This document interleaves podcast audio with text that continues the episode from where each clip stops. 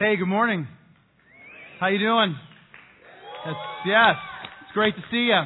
Um, I don't know. Do you, you guys like that new song that we did? Wow. I mean, I I am so moved every time I hear that song, and uh, just that you know that that truth that if God is for us, who could be against us? And um, I thought maybe uh, in in, the, in light of that, maybe before we get started, we could pray, ask God to be with us as we as we study His Word together. So let's pray. And Father, we want to thank you for that very truth that if you are with us, who could be against us? We think of the words of the Apostle Paul in Romans chapter 8. He says, For I am persuaded that neither death nor life, nor angels, nor principalities, nor power, nor things present, nor things to come will be able to separate us from the love of God which is found in Christ Jesus our Lord. We thank you for that truth. Be with us in this very moment now as we study your word. In Jesus' name, amen. Amen. Yeah. Um, so I want to I want to tell you something. Um, oh, I, I got to tell you this. Um, normal, I get 40 minutes. That's how long I teach. If you wonder, like, it seems like two hours. Well, I get 40 minutes. That's how long I get a week. And um, I've got probably about two hours worth of stuff to share with you. And uh, so I'm going to talk very fast. And uh, so if you ever get the CD, you just tune it, turn it down a little bit, and you'll get you'll hear me at regular speed. So anyway, uh, when I was in the 10th grade, my friends and I decided to do this BB gun war. Uh, it was kind of like it's kind of like laser tag except with real ammo, and because uh, that just shooting BB guns at your friends just seems like a good idea when you're in tenth grade.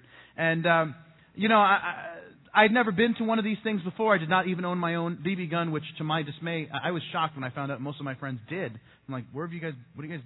I've been hiding that from me. Well, anyway, um, we we decided to go. It was in this wooded area in Coral Springs where I went to high school, and um, so we got there. I got there. My friends were all there, and I didn't know what to. What do you wear to like? What's the dress code for a BB gun war? I wore a white T-shirt and a pair of jeans. I didn't really know what what else to wear. And um, if I had a red bandana, I would have been Bruce Springsteen. Um, but anyway, so I, I I get there, and I was shocked to see my friends who were relatively normal, like totally geared up for this thing. These guys were wearing camo. They had boots. They had goggles. One guy even had his face all painted. Uh, you know, I mean, it, you know, like it was like he was like Rambo, you know, uh, except 10th grade version. And uh, I mean, they had like their high-powered BB gun rifles. And um, I had this white shirt on that I didn't realize it at the time. Once we got into the woods, I realized that it actually glowed in the dark. Uh, so you can imagine, like everybody's trying to blend in with the shrubs. I'm like the guy. I'm like a human glow stick walking around. So you can imagine what happened for the next three hours. I just get pelted with BBs. In fact, um, someone was kind enough to give me like these little goggles. They were like little swimming ones. That's all that was left. So I get these little goggles on, and then um, somebody hits me in the face with a BB in my eyebrow, and it was actually went into my skin. And when I got home, I'm like, this really hurts. And I'm like, what is that? And I go and I popped it, and I, like a piece of chunk of metal came out, like a BB came out. Only time in my life I've ever felt like the Terminator was right then, like a little metal coming out. You know, you know. I'm like, man, maybe I am like an anyway.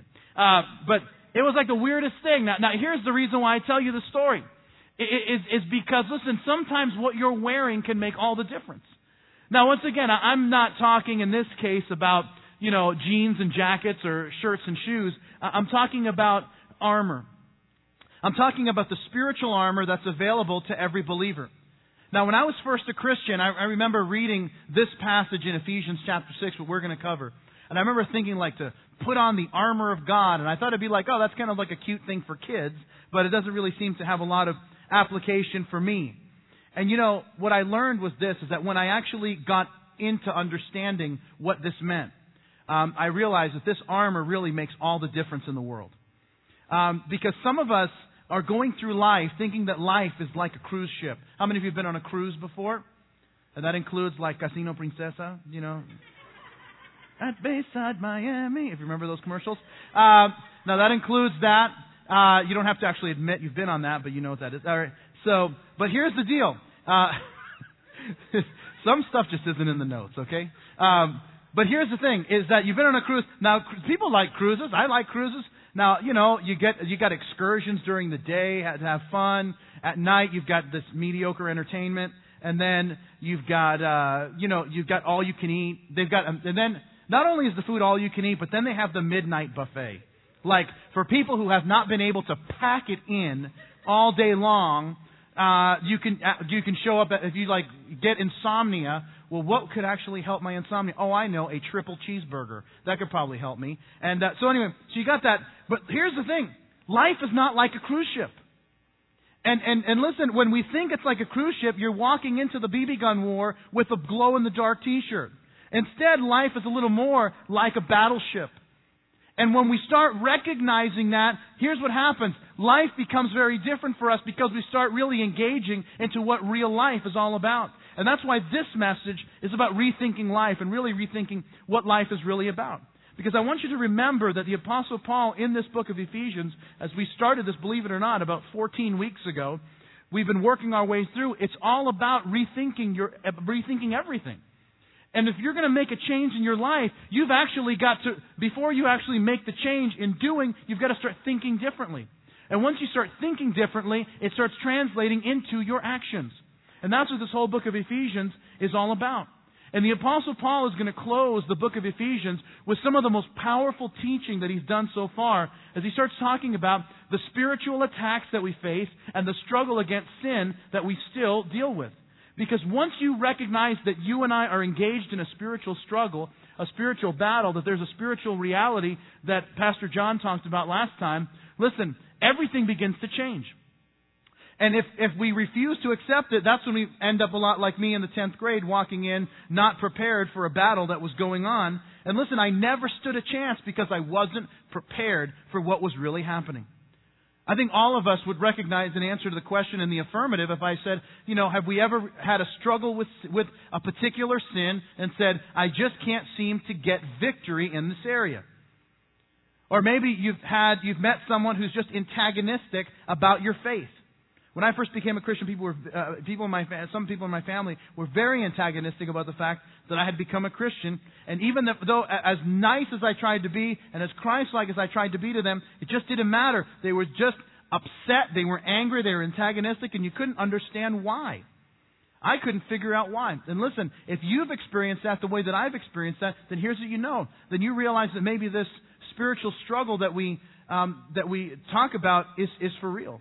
And maybe you've recognized some of this war more than you realize. And so, what the Apostle Paul is going to show us is how to be victorious, how to live a victorious Christian life, seeing beyond the physical to the spiritual realities of life. And what we realize is, is that life isn't just about what we see, but there's so much happening spiritually that affects what we see physically. And once we recognize that, things begin to change. How we view people begins to change. How we view life begins to change. How we view, how we view circumstances and situations and problems and difficulties all begins to change because we're realizing that there's something much, much bigger than just the moment, than just the situation that we're dealing with. There's something even more than just the physical. There's the spiritual that we have to recognize. And so Paul's going to begin in verse uh, 13 of Ephesians 6, which is where I'd like you to turn in your Bibles, where we're going to begin. Here's what he says. Therefore, Take up the whole armor of God, that you may be able to withstand in that evil day, and having done all to stand. Stand therefore, having girded your waist with truth, having put on the breastplate of righteousness, having, and having your, shod your feet with the preparation of the gospel of peace. Now, if you pause there and give me your attention, there's three things that I want to tell you about rethinking life this morning. And the first thing that I want to tell you is this, is that life is about standing for truth. It's about standing for truth. Um, my, I have a 13 month old son, Alexander, and my son is walking everywhere. Uh, we were on vacation last week. We took, went uh, for a couple of days up to Disney World, and this kid walked Disney World like, you know, he was everywhere. I mean, the, the whole place he, he was walking. And here's the thing that's so interesting about uh, about walking is uh, not only that he doesn't want to be carried that much because he wants his independence, but the thing that my wife and I have been having this conversation now. We have two kids, so for about three years we've been having this conversation, and that is how kids actually start walking. Now, I grew up because, uh, you know, I'm Cuban, which means I'm half insane. Um, and, and so, and we're still, the jury's still out about the other half, but uh, here, here's what happens. Here, here's what, like, a typical Cuban parent does to help their kids walk. They will give, the, they'll take the Cuban mop. If you don't know what the Cuban mop is, go to Publix, talk to somebody, you get that figured out. They'll take the Cuban mop and they'll have the kid hold on to the end of the Cuban mop And then they just walk the kid around the house until he falls down. Then they'll yell at him to get up, you know, or something, because that's what we do. And then they'll keep walking him around. Now, so when Xander started like walking a little bit, I thought, well, it's time to get out the Cuban mop. And my wife was like, could you please leave that thing alone? And I'm like, why? And she says, because that's not how kids actually start to walk. And I'm like, well, there's hundreds of years of data in the, an island about 90 miles of here that says that that's the way kids walk. And she says, that's not the way kids start walking. And she says, Xander will not start walking. And here, here's what she says. This is, and this is, um, it, by the way, it turns out she's right, but that's another story. Um, but, uh, she says, when Xander is able to stand by himself, that's when he'll be able to walk. He'll take steps and hold on to things and all that, but he will not be able to walk until he's sitting, until he's laying on the ground and he's able to lift himself up and stand. The day that he's able to stand is the day that he'll be able to walk. Sure enough. Now, I have no use for Cuban mop. So, but that's the, that's the whole thing, that's the whole thing that happens. And listen, what's true for him is true for us as well. That if you want to be able to walk with God, here's what it takes. It takes the ability to stand. If you want to be a man or woman of God, here's what it takes. The ability to stand to stand up for truth, to stand up to what you, for what you believe, to stand against opposition. But here's the thing that I've learned about standing is that standing is a matter of balance. And here's what keeps us balanced is truth. That's what keeps us balanced. Not our ideas, not our pet doctrines, it's God's truth.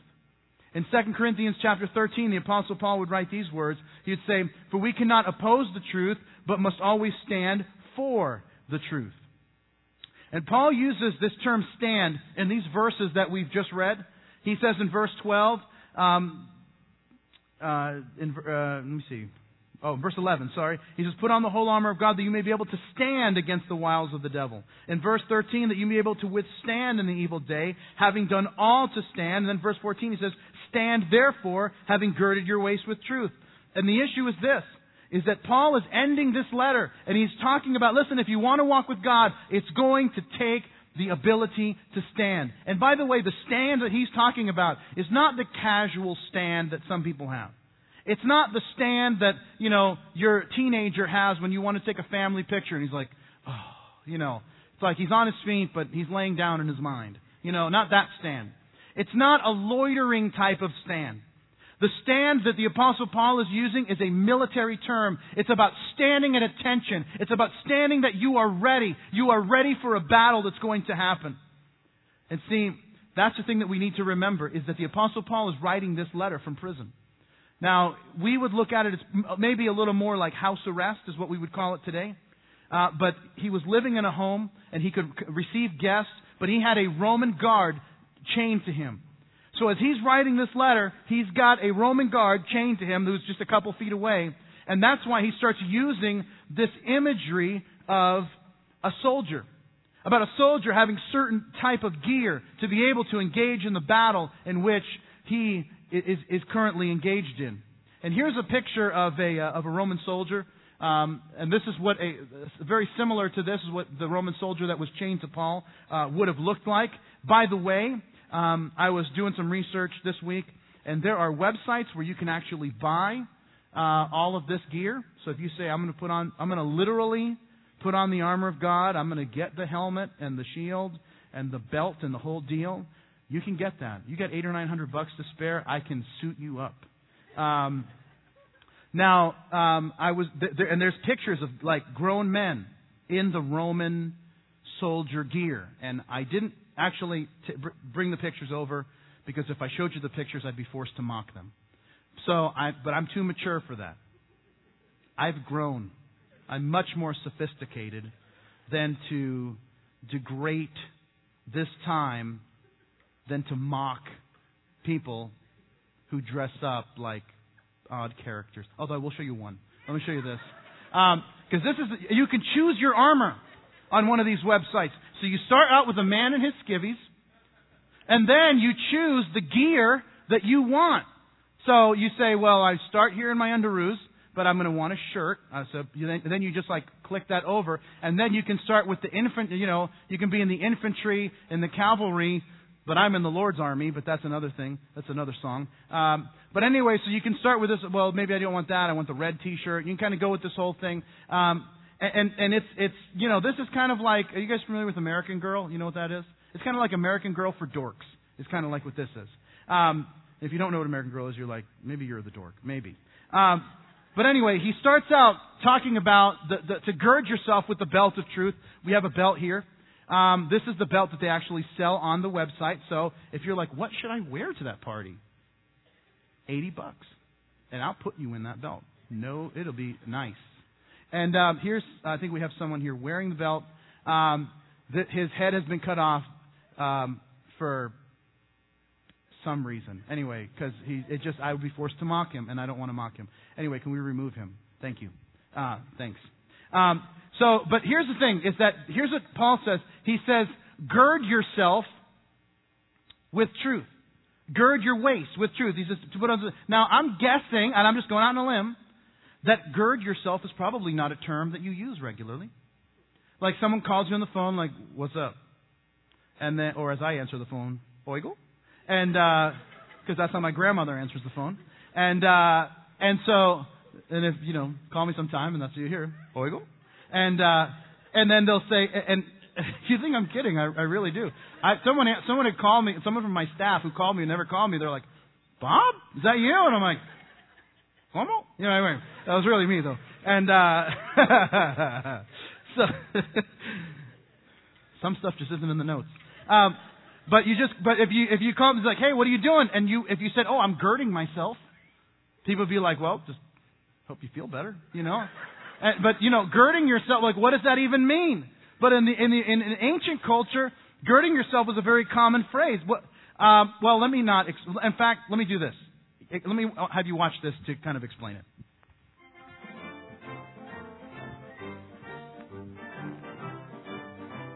In ancient times in the Middle East, men traditionally wore a robe as part of their everyday attire.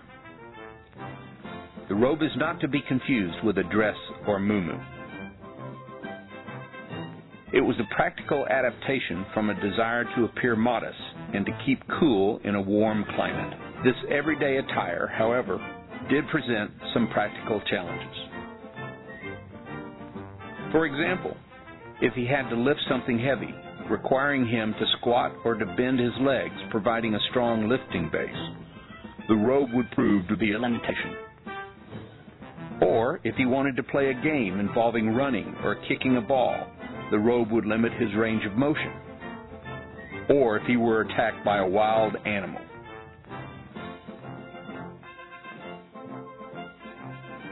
When he wanted to accomplish something difficult, these limitations led to the phrase, gird up your loins, or gird up your loincloth.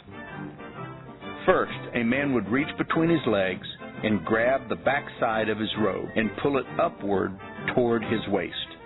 Next, the robe would be tucked into the man's belt, securing it. After a man would gird up his loins, he would have better mobility, like squatting to lift, running in place, kicking a ball, and standing in a wide stance defensive posture. Seeing a man who has girded up his loins was a common sight in the ancient world. Although able to move about with greater freedom, he looked ridiculous, as if he were wearing a diaper. This gave way to what we refer to as pants.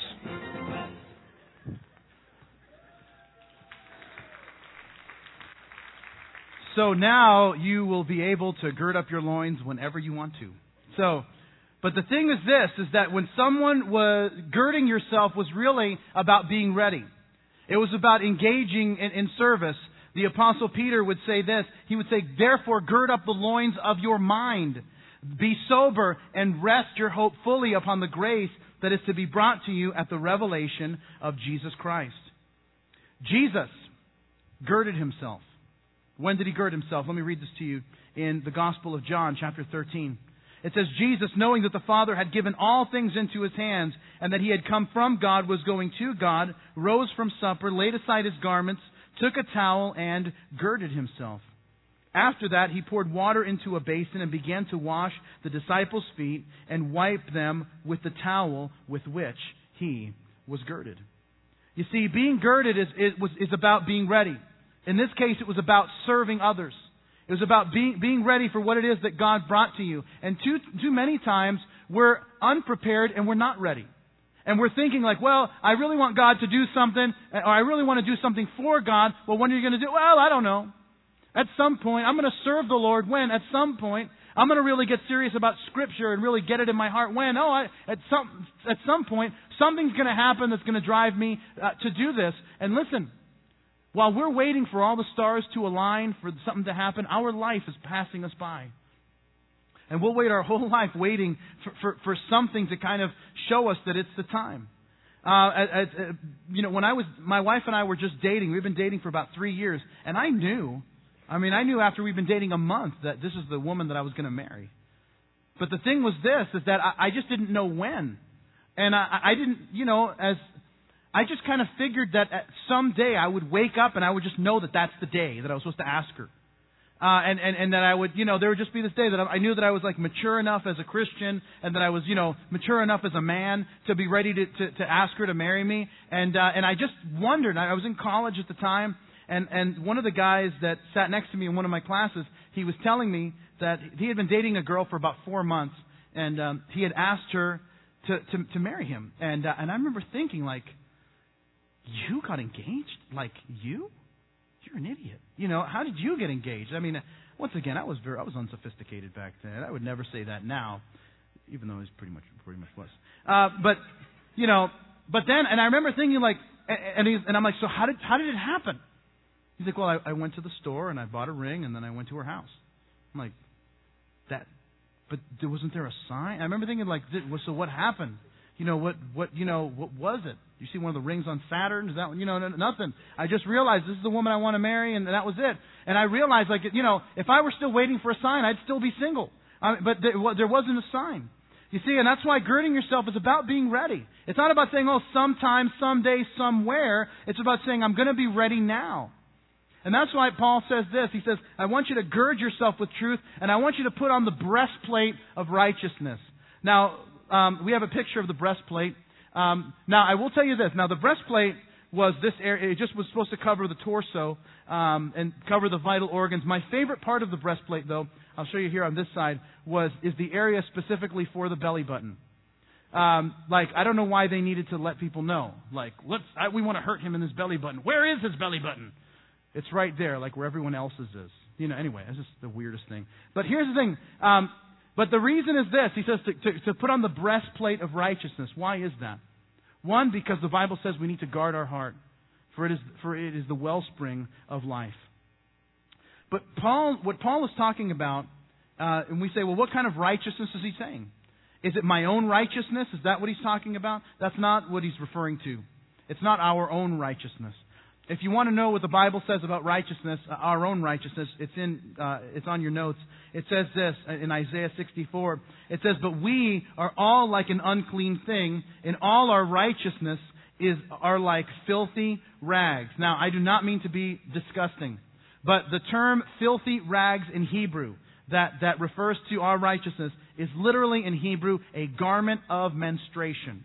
That's what it's referring to. So that's what God thinks of our righteousness, which isn't much. But the Bible talks about two types of righteousness. Now, this is where I need you to really focus for a minute, because this is going to get a little, you know, we need to fire on all eight cylinders here for a minute. Um, but here's the thing that's important. The Bible talks about two types of righteousness positional righteousness and practical righteousness. Positional righteousness is when you come to faith in Jesus Christ and you say, I cannot save myself. I am not perfect. Uh, I, I do not deserve heaven. I do not deserve anything good from God. And so what I do is I put my faith and trust in Jesus Christ, who died for me, who was buried, who rose again from the dead, so that I could have my sins forgiven and be connected to God and have an eternity with Him. What God does at that moment, even though we are imperfect, fallen people who have sinned and fallen short of God's standard and God's glory, God does this. He says, okay, even though, because of your faith and trust in me, I'm going to give you my righteousness. We don't earn the righteousness, but positionally, He gives it to us. Now, let me explain it this way. This is seen in the life of Abraham. God promises to give him a son, even though Abraham is more than 90 years old. His wife is, uh, is about as along in years as well. And even though his body is past the time of having children, his wife's body is past the time of having children, when God says, I'm going to give you a son, here's what the Bible says that Abraham believed God. And yet here and, and here's what happens. This is in Genesis chapter 15, verse 6. It says that Abraham believed God, and God accounted it to him as righteousness. Positionally, he was given righteousness. Now, let me show you what uh, the Apostle Paul would say in the book of Romans. Um, he, he would say these words.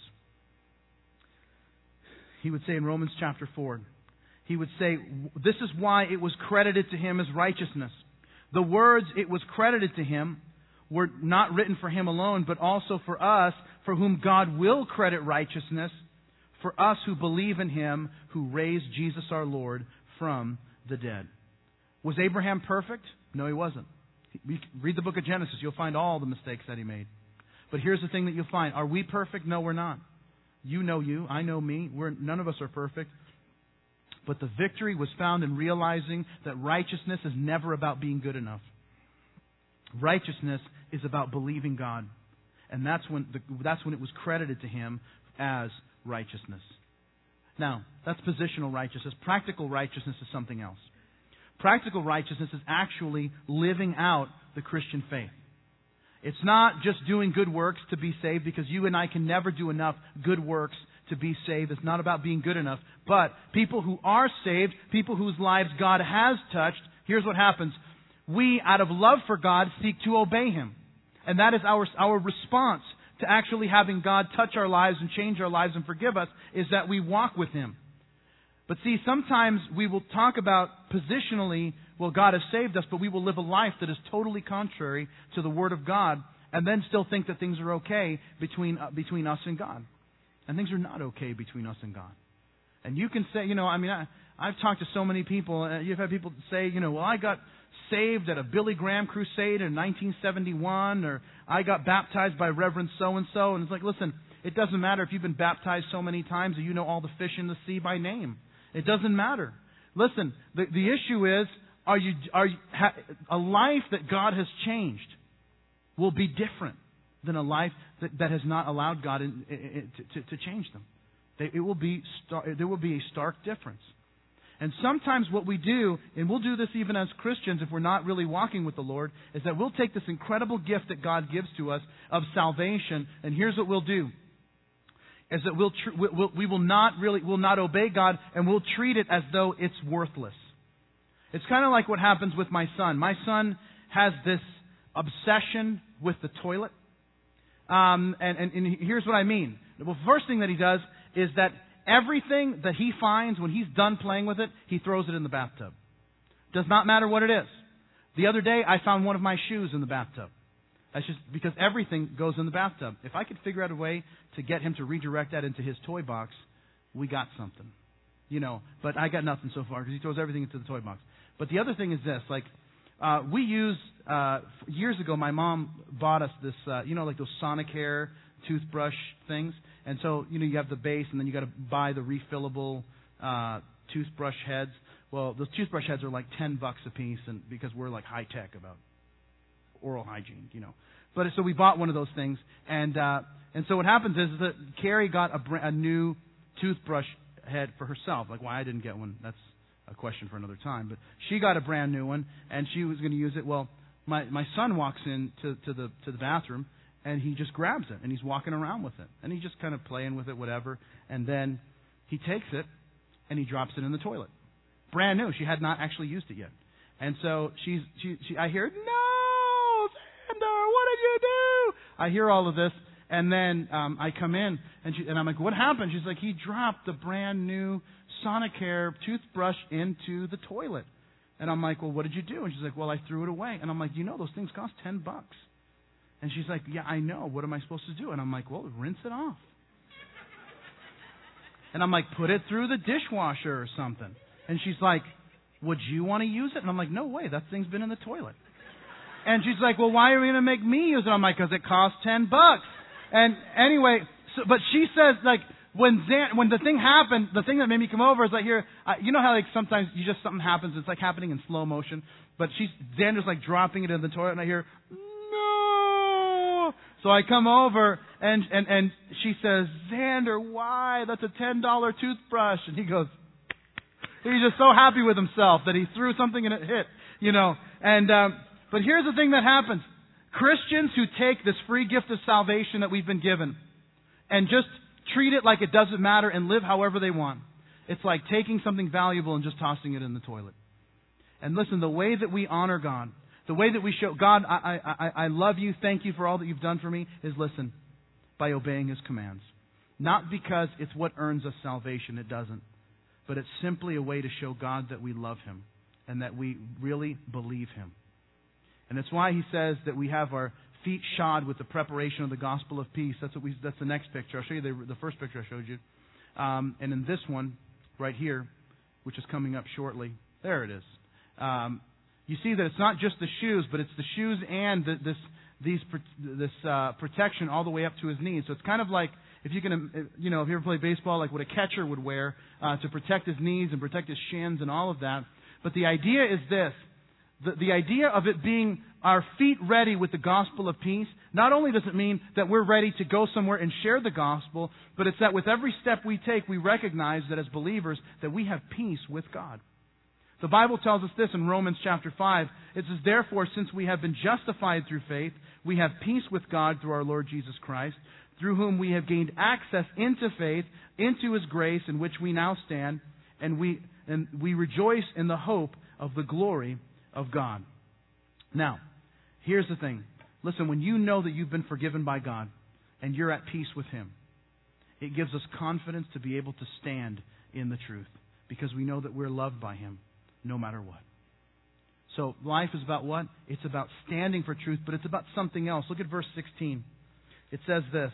It says, above all, taking the shield of faith, with which you'll be able to quench all of the fiery darts of the wicked one, and take the helmet of salvation and the sword of the Spirit, which is the Word of God. Now, if you pause there and give me your attention, here's the second thing that I want you to note, and that is this, is that life is about, if we're going to rethink life, life is about experiencing God.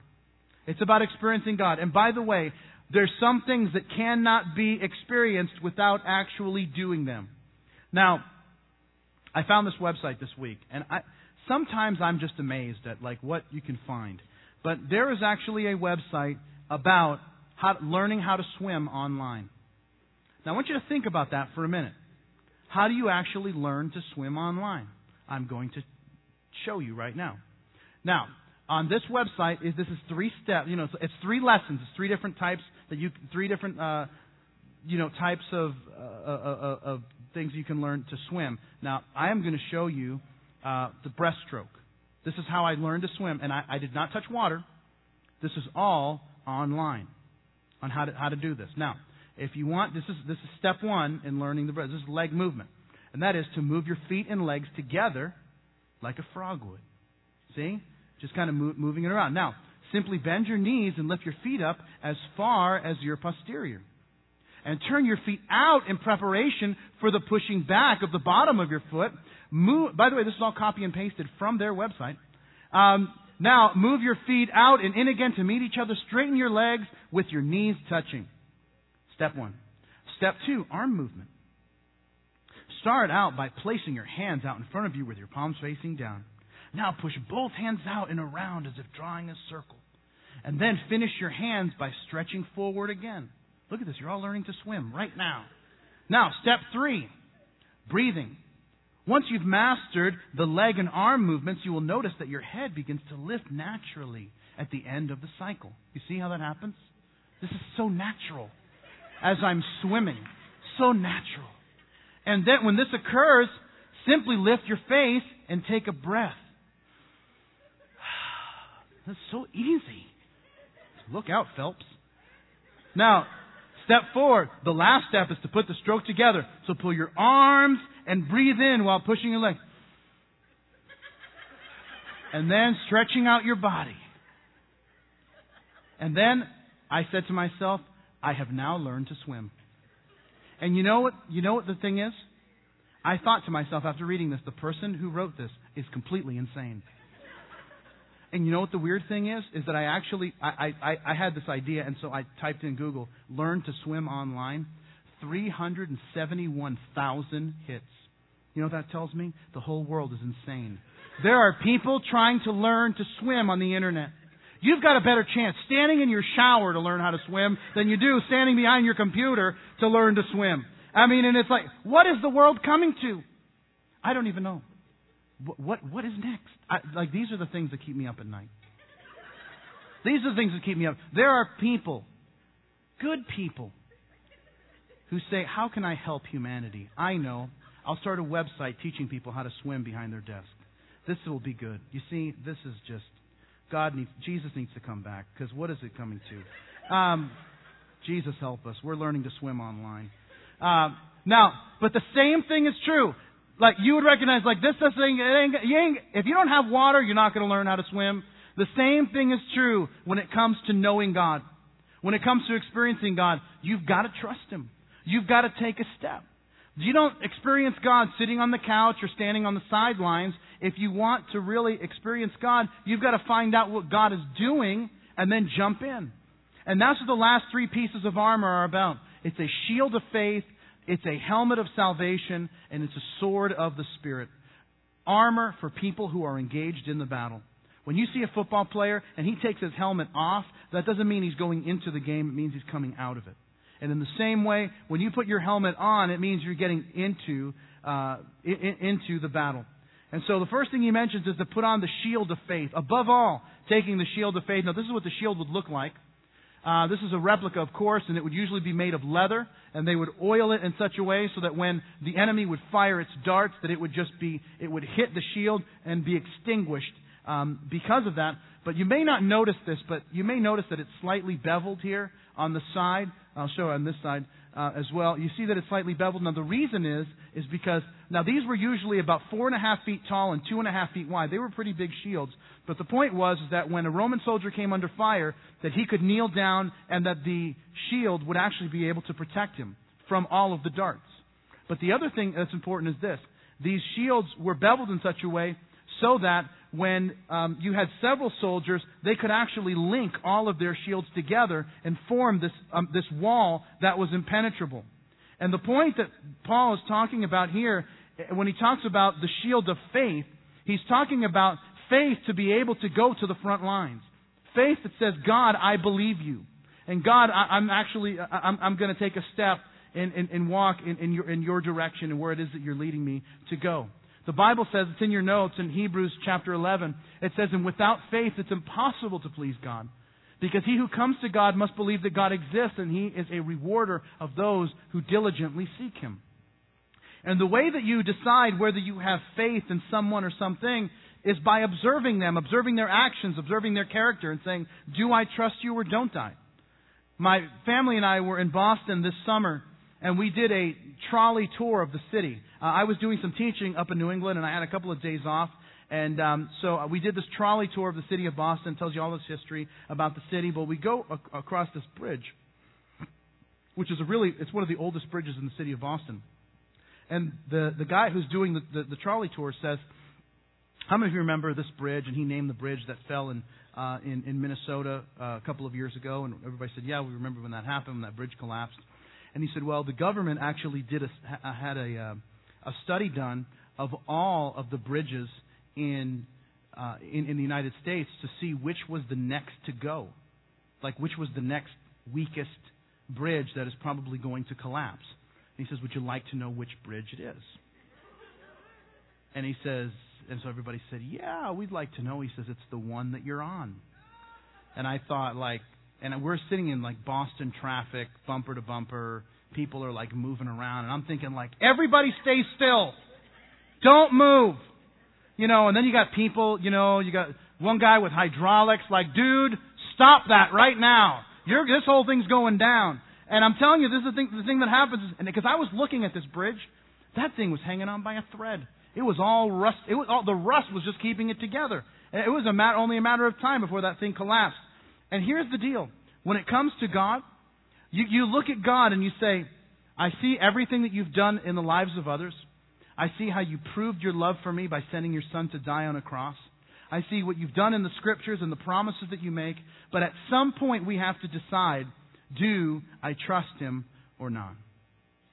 Because listen, when a circumstance comes that we don't understand and we're not really sure what the right step to take is, we, we, we decide if we really have taken up the shield of faith and said, God, I'm taking a step of faith because I trust you. Or we decide not to. When it comes to finances and, and you know, things are happening in, in our economy with recessions and things like that, what do we do? I mean, do we say, God, I'm, I'm going to trust you and be a good steward of what you've entrusted to me, or am I going to do something else? when the future is uncertain, what, what am I going to do? Listen, because we don't know what the future holds, but here's what I know is that we do know who holds the future, and that He's one that we can trust no matter what. That's why the Bible would tell us in, uh, in Habakkuk chapter 2, it would tell us this in Romans chapter 1 in your notes. It says that the righteous will live by faith. And he mentions the helmet of salvation. Now, the helmet of salvation, here's what the helmet would look like. Um, I used to have a haircut like this back when I had hair. But the cool thing about the, the helmet was is that th- there was this part here. You'll see it over here as well. Is that this part of the Roman helmet would actually cover their ears. Now, why that's important is because um, we have an enemy, Satan, who loves to condemn us. You see, when even the, even when you become a Christian, guess what? You're you're not going to be perfect. You're still going to sin. You're still going to fumble and fail at times. It happens to everyone. And what happens is, is that there's two things that can happen. One is, is that we feel condemnation, and that is that we, we, we fail, and then we hear a voice that says to us, You are a complete loser. How God could love you is even beyond imagining. That's condemnation, and let me tell you something, that is not from God. Then there's another voice that says, Hey, what you did is wrong. But you've been forgiven. Let's get up and let's try again. You see, there's a difference between conviction and condemnation. Conviction is something that the Holy Spirit does as the Holy Spirit is living in us. The Spirit, when, we, when we sin, the Spirit of God convicts us, which leads us to repentance and change. What happens when Satan condemns us, and that leads to then just self loathing and uh, not, do, not doing anything and just this depression. And listen, that is not, not conviction is from the Spirit of God and leads to change. Condemnation leads us to just feeling bad and not changing anything. That's why the Bible says this in, Roman, in uh, Revelation chapter 12. It says that uh, Satan is the accuser of believers. But here's what the Bible teaches us it says that there is no condemnation to those who are in Christ Jesus. You see, should a Christian feel guilty when he sins? Yes. Of course we should. We've sinned against the holy God that we, that we love. But here's what happens. We shouldn't stay there and live there. Conviction picks us up and says, let's change. The Bible says, though a righteous man fall seven times, yet he will rise. Condemnation does something else, though. It just pounds the guilt on and leaves us there. And that is not from God. And that's why, lastly, the Bible talks about, uh, Paul talks about the sword of the Spirit. Now, before you start thinking of like the movie Gladiator, had like this giant three foot sword, you know, or the movie Highlander or something, which that, that's not the case. Um, here's the, the sword that he's talking about. This is what a Roman soldier would have right here. Is the it's right here. There it is. Um, and it's this about an 18 inch dagger. And this 18 inch dagger this was what Roman soldiers, they carried this. All Roman foot soldiers carried this. It was a short little dagger. And here's what it was. This, they were so trained in this, they could use this thing like a scalpel. They were so skilled in hand to hand combat with this, um, with, the, with this short dagger type sword. But he says this, that, and taking the sword of the Spirit, which is the Word of God. Now, here's what I want to tell you. This is what's so important, is that this sword of the Spirit is not the entire Bible even though the Bible does liken the scriptures to um, a, sword, that it's sharper than any two edged sword. But this, what, he, what this is talking about, you see, when, when the Bible is referring to the scriptures, it talks about the word, it means it's the word logos. That's not the, the Greek word that Paul uses. He uses the, the Greek word rhema, R H E M A. And the word rhema refers to a specific word. So, see, when someone comes up to you and they're discouraged, and they're confused and they don't know what to do and their relationship has just gone south and they're they're they're depressed and they don't know what's happening and they don't know if they're loved and they have this situation they need to deal with and they come to you and, and you say, you know, the Bible actually says this. and you give them the specific word, it's like you're using a scalpel and cutting out something that could potentially harm them. Listen, that's the rhema word that Paul is using. Not the totality of, of Scripture. He's talking about a specific Scripture. And that's the thing that he's referring to. And he says, now, and here's the, one, one last thing I want to tell you because this is, this is like the, this is like the big dramatic scene. But he says, take up the sword of the Spirit, which is the Word of God. Then here's the last part. Praying always with all prayer and supplication in the Spirit being watchful to this end with all perseverance and supplication for all the saints, and for me that utterance may be given to me, that I may open my mouth boldly and make known the mystery of the gospel, for which I was made an ambassador in chains, that I may speak boldly and speak as I ought. Uh, verse 21, it says, But that you may know my affairs and how I am doing, Tychicus, a beloved brother and faithful minister in the Lord, will make all things known to you, whom I have sent to you for this very purpose that you may know our affairs, and that he may comfort your hearts. Peace to the brethren, and love from faith, from God the Father, and from the Lord Jesus Christ. Grace be with all those who love our Lord Jesus Christ in sincerity. Amen. Here's the last thing I want to tell you. Number three is that life is about connecting to God. It's about connecting to God. And here's how he says that we connect with Him. He says, praying always with all prayer and supplication. He also says that with all perseverance, that is taking what we know and doing it. And then he says that I may be an ambassador for Christ and speak as I should. He's talking about preaching. And then he says, for the peace of God to be with us, and he talks about peace. And a lot of times we don't feel like we're connected to God, and we have to wonder uh, are, are, are we praying? Are we persevering? Are we preaching and, and living in such a way that connects to God? And then lastly, are we experiencing the the peace of God? Now, there's one last thing I want to tell you about the armor. This is the last thing I'm going to tell you. Um, is that in this armor that we've just covered, there's nothing for your back. Everything that we've been talking about is protection on the front. And you say, well, why is that? And the reason is simply this is because God has got your back.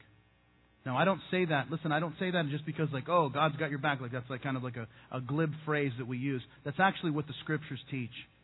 It's not in your notes. I'm going to just have you jot down Isaiah 52, verse 12. But here's what it says. It says, "You will not go away in a hurry, and you will not, nor will you go away quickly. The Lord will go ahead of you. The God of Israel will guard you from behind." Now, here's the deal. The deal is this: is that you don't have to be afraid. You don't have to run away from the challenges that you're facing. Listen, if you're seeking to honor God and obey His commands, here's the promise that you have is that He's got your back. Um, most of us know a guy by the name of King David. Uh, David, the guy who defeated Goliath, right? We, we know that story in 1 Samuel 17. But here's what many people don't know is that David was actually not his name. David's name is actually Elhanan. Um, and uh, if you say, well, are you sure that's right? Well, you can go to 1 Chronicles chapter 20 and you'll read about a guy named Elhanan who defeated uh, Goliath, the Philistine. So, why do they? And because have, have, have you ever thought about this? Maybe you haven't thought about this, but David isn't a very Jewish name, right? Like Samuel, Ezekiel, Daniel. Those are names that those are those are Jewish names, right? Um, Isaiah, Jeremiah, Zephaniah, Zechariah, those are Jewish names. David is not a very Jewish name.